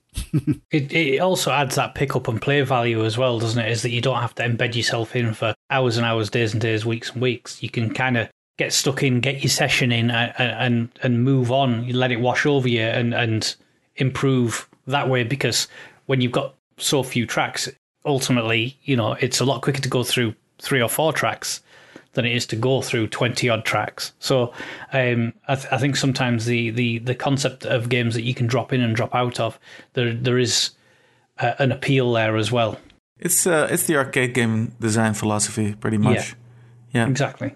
You got I to be wi- I- you got to be willing to cough up your money, and you know, I know I coughed up my parents and my grandparents' money, as it would have Yeah, been more yeah. so at the time. But I was very happy to do so. Yeah, and uh, just just that strength to mastering a short but ex- extremely challenging game. Yeah, I think although I, I haven't been back to Sega Rally loads in recent times, they're all in there somewhere. All those tracks, right? I could, Yeah, I could, uh, I could pick it up now, and there'd be no surprises because I've played all those circuits so many times. There'd be no, I've forgotten this corner because it's ju- it's it's all in Yeah. there somewhere Yeah. in my middle-aged brain, and possibly even the actual approach. You know, not just the the actual. The actual turns, but there's a the, good the chance approach that that's, angles and that some muscle memory will just kick in. Yeah, And of course, in the home version, because it was a home version, and they always did these things back then, uh, because you could do it with simple numbers, flipping a few numbers around. You could play mirror mode. I always had mixed feelings about mirror modes in games because Yeah. it's cool. Like I, I noticed recently, playing The Last of Us Two for this podcast, there's a mirror mode on death option in that game. Which again, why not put it in there for fun? You know, if somebody somebody wants to play it. It didn't take a lot for them to put it in there. There it is. The whole world mirrors every time you die. So keep your brain on its toes as you were. But mirror mode in racing games, uh, I got good at some of them. Like uh, if I played them enough, you can get to that point in say Mario Kart where you've played the mirror modes enough times that you don't keep doing the thing of go taking the wrong the wrong side uh, around every corner. And I think I did get there with Sega Rally to an extent, but again, Lakeside, just that track was just designed to frustrate me, uh, even in regular mode. So mirror mode was just just a bit painful. It's it's so narrow compared to the other tracks and so twisty. I really like it, but uh, it's in terms of the concept, but yeah, it used to used to frustrate me compared to the others. yeah, and also for me with mirror modes, it just always feels like yeah, this is not the real thing that I'm playing. Uh, yeah, it's it's like the knockoff version. It resembles something you know, but it's not what you know. It's like when I tried to play um, Ocarina of Time on a GameCube bonus disc in the, the master mode version with the remixed puzzles and everything, and I felt like, yeah, I'm not just, I'm just not playing the real game it's here. not the know? one that's been you know through people's hands and, and views that's been polished because that's Yeah. what that experience is meant to be, and that's what mirror mode is in games. Yeah, yeah, Twilight Princess on the Wii, uh, but that for me was the original version, so I didn't mind Well, it that much. But um, and and that's also a reason why I there's no personal appeal for me, for example, to play, let's say, a Super Metroid randomizer or anything like that. Like, yeah, I think, uh, well, yes, uh, I guess, yeah, mirror mode potentially adds a bit of longevity to a to a home title, but and I I don't think because of the nature of just mirroring it, I don't feel like it's like a massive betrayal of the original concept. It is literally just swapping left for right. Uh, reverse tracks may have been a thing, but I'm I I might be wrong in thinking I'm, I'm not sure the tech actually the the way Sega Rally is built. I don't think it would actually work the other way because I don't because I, I think a lot of it is designed so that you can only see the front of things. If you see what I mean, a lot of the polygons simply wouldn't be there if you drove the other way. So it would look like a movie set. Yeah, totally. It would look like a mess. I think if you if you drove around it in reverse. Um, what is? Are there like replays with multiple camera angles? Yeah. Oh yeah, absolutely. Yeah. With with their own tunes as well. Yeah, yeah, yeah. So that should should show the environments from uh, different directions, right? But uh, again, but it's all locked off cameras, isn't it? They're all fixed in fixed positions. Yeah. They all, they Yeah. all pan, and I Yeah. think again, I think it's completely designed so that they don't show anything that you shouldn't see. I think there's uh, quite a lot of smoke and mirrors going on with that stuff. Yeah, no doubt. there, there just wasn't enough process. Whereas now you just you'd build the entire circuit on, or in Forza Horizon, I guess you'd build the entire map in 3D, and then from that point on you can approach anything in any direction. But back then they were having to be very economical with the polygons they were throwing around. Interesting though. But yes, talking of uh, replays, uh, yeah, time trialing was. Uh, you, you said, Michiel, you you preferred to you know play it the arcade way, but time trialing became the way I played the game the most in the end. Thanks to the ghosts option, uh, I actually my original Sega Saturn memory cartridge was an unofficial third party one, and it wasn't recognised by Sega Rally as being the right kind of memory. So I then had to go and buy uh, an official Sega one specifically for the purposes of uh, of playing uh, playing Sega Rally against my own time trial ghosts, and that uh, that endless tension of feeling like you're chasing yourself on your own heels, or you're just behind yourself and you're trying to catch yourself up. I had a lot of fun. I spent a lot of a lot of hours playing that. Seth from the forum says Sega Rally was one of the first games I got on my Saturn, and other than possibly NiGHTS, it was the one that I played the most on that console. It's strange to think that a game with only a handful of cars and tracks could have so much replay value, but Sega were the masters of the arcade racer at this time and knew how to wring every bit of fun into their engines. Even the navigation still brings a smile to my face. Very long, easy right, baby. There it is. I remember picking up a second-hand memory cartridge for the Saturn and finding that someone had left some of the ghost ghost times for Sega Rally, which was a nice additional challenge after unlocking everything in the game. Hey, that's cool. Somebody else's ghost data. Me and a few friends are hoping to hit an arcade club close to our area, and it has a Sega Rally cabinet. So I'm curious to see if it still holds up, at least as a gameplay experience. I think, Seth, you'll be very pleasantly surprised. Uh, so there was uh, multiplayer, obviously at the arcades, which I'm pretty sure I've maybe I've played once with with one mate or something. I don't know.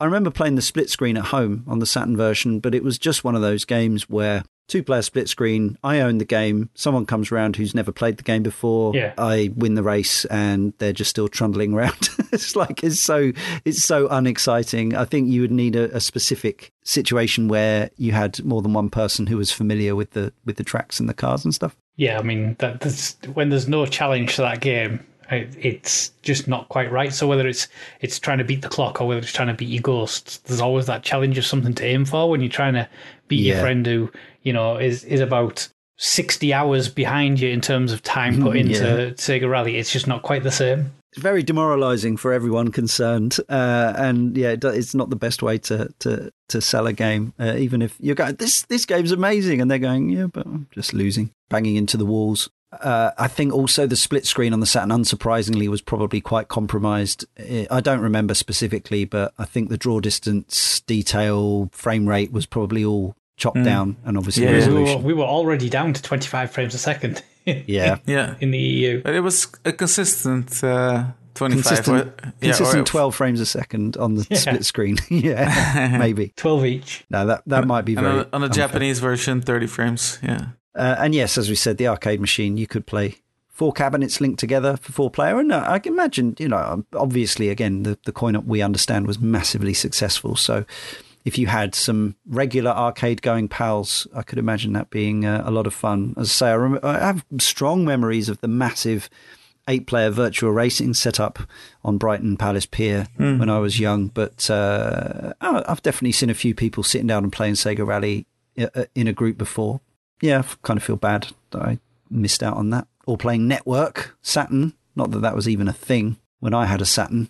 Because no, no one else did. There's no way, no way of hooking it up to the uh, to the internet, was there? Not over here, anyway. Ianson from the forum says, This game is special. I played hours and hours of the Saturn version with my best friend. We did the championship over and over, seemingly endless time attack sessions, and a boatload of split screen too. I remember how amazed we were that when randomly racing in opposite directions on the desert track and one player jumped high over the other incoming car on the big hill jump, you could see the bottoms of the car were textured in split screen. Such detail. The control is sublime, the weight of the car is so perfect, the sound so deep and throaty, the colours so rich. No dirt and grime, just crisp mountain air, blue skies, and the feeling of gliding through it all to jazzy piano in those end of race replays. It's the pinnacle of 32 bit arcade presentation for me, alongside the likes of Soul Edge. If only some other arcade ports on the system were so technically impressive, but it feels like one of those lightning in a bottle moments. Well, I think there were some others Virtua Cop, Virtua Cop 2. But uh, yes, obviously after the disappointment of the rushed Daytona with the with the clanky feel and the Virtua Fighter Two was also pretty damn good. Yeah, that's a that's a very good point as well. Yeah, it really was. Uh, interestingly, Ian mentions they're going the wrong way around the track. Uh, I wonder if that that maybe that does mean they could have done reverse track.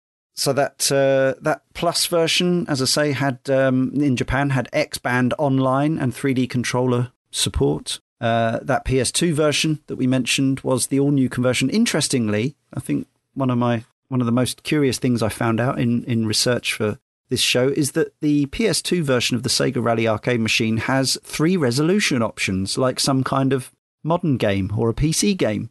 You can play it in the original arcade resolution, which was 496 by 384, or you can crank it up to 512 by 396 or even 512 by 448, interlaced. Interesting. And yes, Sega Rally Special Stage.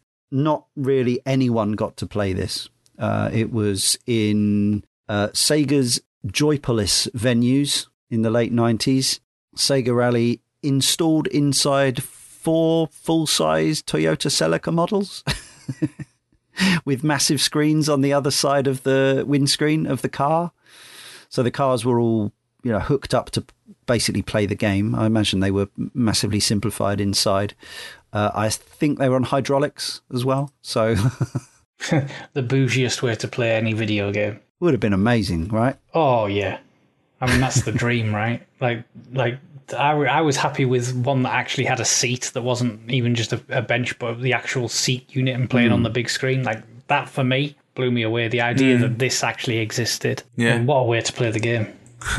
It is not thought that Sega Rally Special Stage ever appeared outside of Shinjuku Joypolis. So uh, it's one of those things where, you know, some point you're given the option of uh, traveling back through time and you can uh, kill Hitler or something.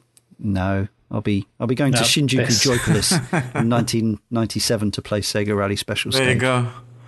Makes sense. Priorities. If you, if if you killed Hitler, there's no guarantee Sega Rally would get made. So Yeah, indeed. you've got you've got to play effect. smart. I think Karl just said Hitler programmed Sega Rally.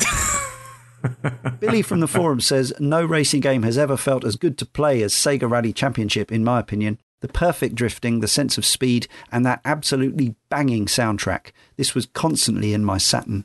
Yes, there were only three cars and tracks, but this was Sega on peak blue sky form, and gameplay here is king. Irresistible. There were four tracks, Billy. Get back and get good.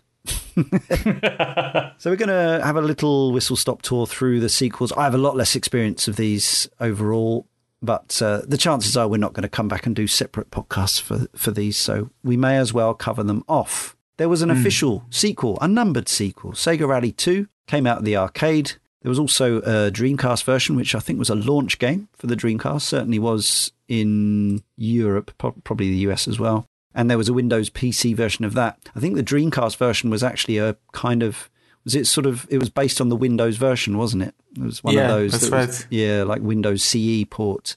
Seth says an incredibly fun game that looked fantastic on the Dreamcast. I didn't play it as much as the original, but it's one of the games I still held on to from that console. Maybe it's worth dusting off again too.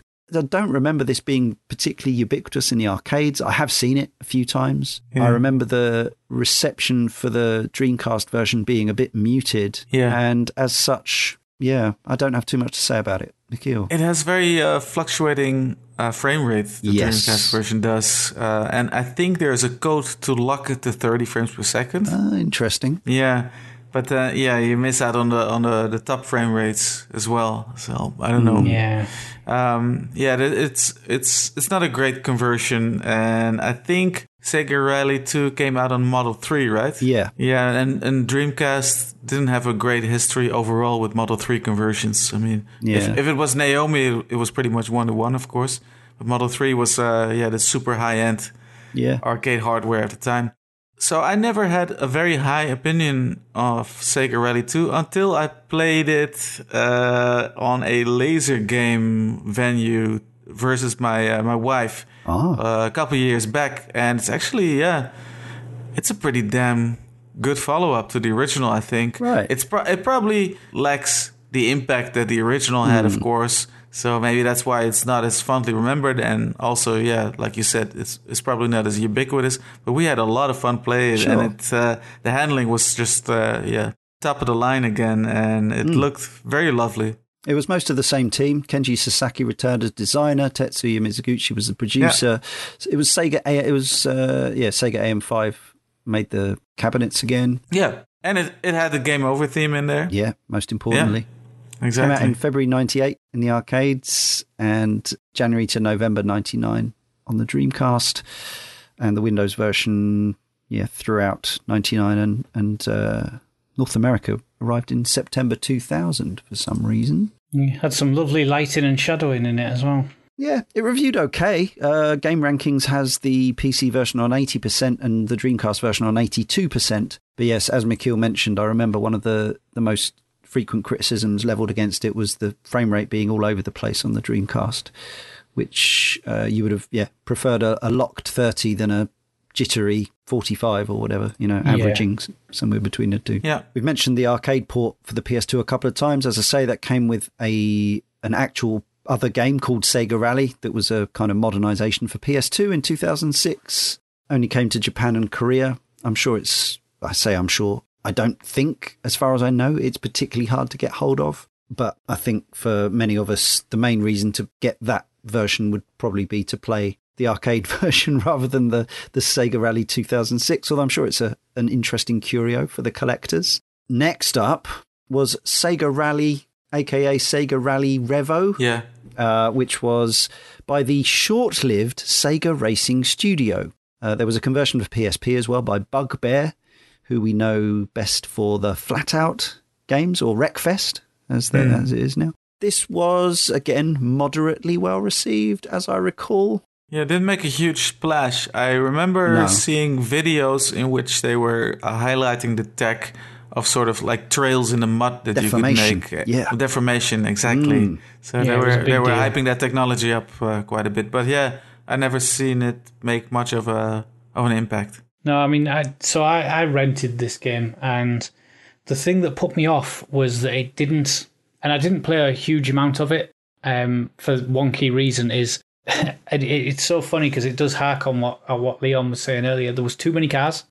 and there, there, was just too much. In in a strange way, there was too much content. Thirty four vehicles. Yeah, I mean, I mean, it, it's a lot for a game like this. Uh, yeah. You know, I mean, especially considering actual WRC Rally for a number of years had like two and and then three. So um, that felt like it was it had grown too much on scale and left the roots that made it really pick up and play enjoyable. That made me love the original Sega Rally. So it felt at this point like it was Sega Rally by name, but not necessarily by nature. And there was actually a number of really good rally games by that point that just seemed to be doing things a little bit better. So the the deformation tech was interesting conceptually great. I, th- I, think just in practice, it just didn't do enough for me to to hook me and make me really want to play a lot more of that game.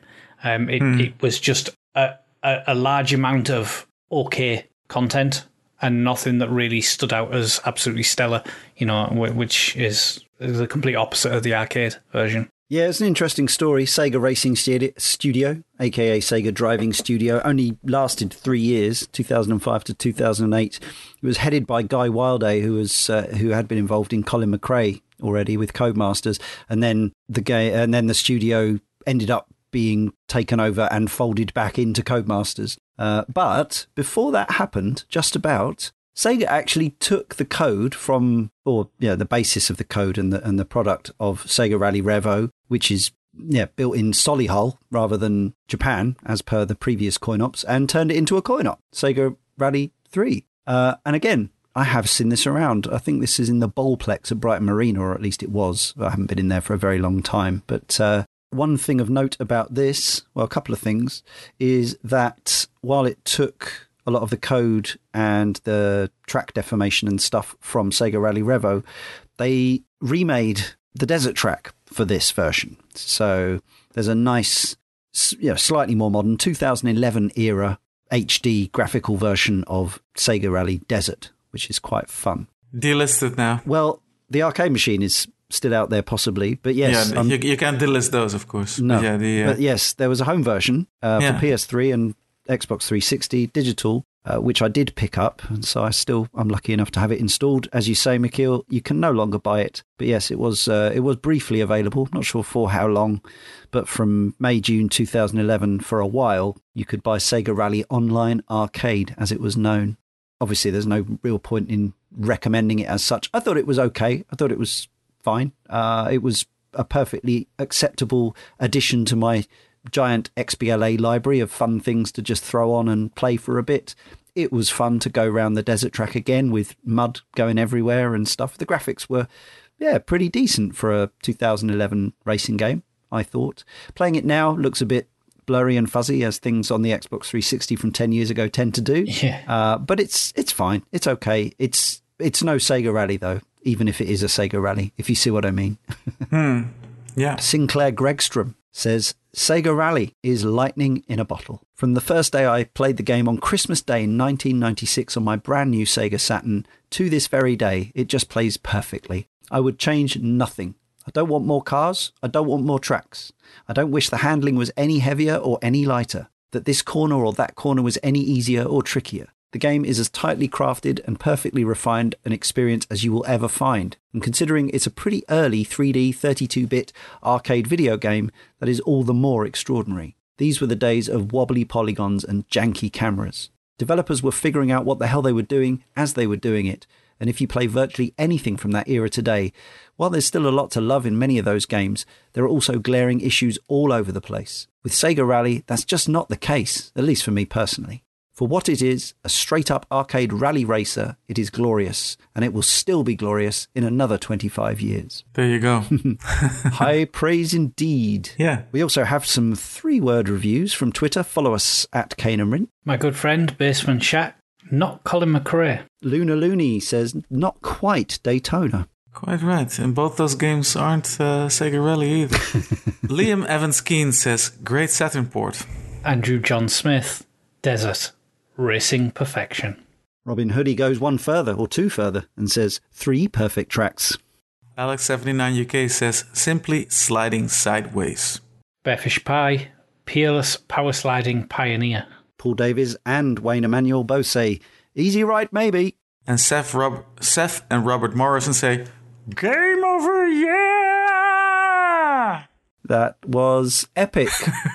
Thanks, Michiel. Welcome. so let's. So it remains for us to summarise. Unfortunately, as we have discussed, beyond uh, emulation, finding and downloading old copies of the Windows version, there's no kind of easy current way to play this. Normally, we can say, "Yeah, download a copy of this for your PS4 or whatever, your Xbox One, Series X." We can't do that because it's not around. But uh, see if we can. No easy download, maybe. No, indeed. So, but Michiel, bearing that in mind, uh, what are your closing thoughts on Sega Rally? Well, you talked about Retro Gamer calling it the best racing game of all time, right? Mm. Uh, for me, that's not the case. It's not even the best Sega racing game for me.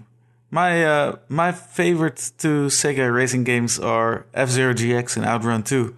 And that's because if I really boil it down, what I really want from an arcade racer is blistering speed. And I think both those games deliver way more in that area. But having said all that, I think you can make a very easy case, on the other hand, to say that Sega Rally Championship 1995 is one of the best races ever. And that leads back right to what uh, Sinclair Gregstrom was uh, saying that there's just an element of perfection to the game and it doesn't it doesn't slip up. It doesn't make any mistakes. It's it's just from the handling to the track design to the whole presentation side of things. It's just really flawless if you boil it down to it. And if I if I see one in the wild, if I see the Sega Rally Championship 1995 machine, I have to play it. And I still am very happy to pop it into my Saturn and play the Saturn version for a quick go here and there. Um, so either way you cut it, whether it is your favorite arcade racer of all time or it isn't, you can't really go wrong with Sega Rally Championship 1995, I think. Thanks, Michiel. Yeah, I don't have too much relationship with the coin op itself. As I said, my memories and fondness for this game are mainly around the remarkable Saturn port, albeit I completely acknowledge that at half the resolution, half the frame rate, etc., it's arguably lacking, certainly in in uh, in visual wow factor compared to the original. But the home version does add a load of stuff that I personally ended up spending an enormous amount of time with uh, the the ability to tweak your cars, the ability to replay tracks in tr- time trial mode, and Ghost uh, Ghost Racing was uh, was really my number one way to play this. I I spent a lot of time on the arcade mode, and it took me a long time to actually beat it on normal difficulty. I think I remember finally getting that first place on Lakeside, which used to see me come a cropper so often, and uh, and telling my girlfriend of the time about it like she cared. Uh, but but there it was. You know, I'd beaten the game and uh, I beat Sega Rally uh, legit, and and that was a good feeling. But uh, yeah, it's really the there's the p word is is one we try to avoid on this show because it's a little hyperbolic and arguably can never be attained. But the fact that so many people have been moved to use the adjective perfect to describe Sega Rally, I I can't you know I'm I'm not going to go too strongly against it just because I think it is such a beautifully crafted game in so many ways. Just that peak era of Sega bringing together the audio visual, the presentation, some deceptively deep gameplay with remarkably moreish handling and uh, and sublime course design that makes you want to replay and replay and replay. Partly just to be in that very fun, sort of light-hearted world with you know Tats- Tatsunobu Mitsuyoshi singing away to you and uh, the blue skies above and the elephants trundling by and the zebras. Don't forget the zebras.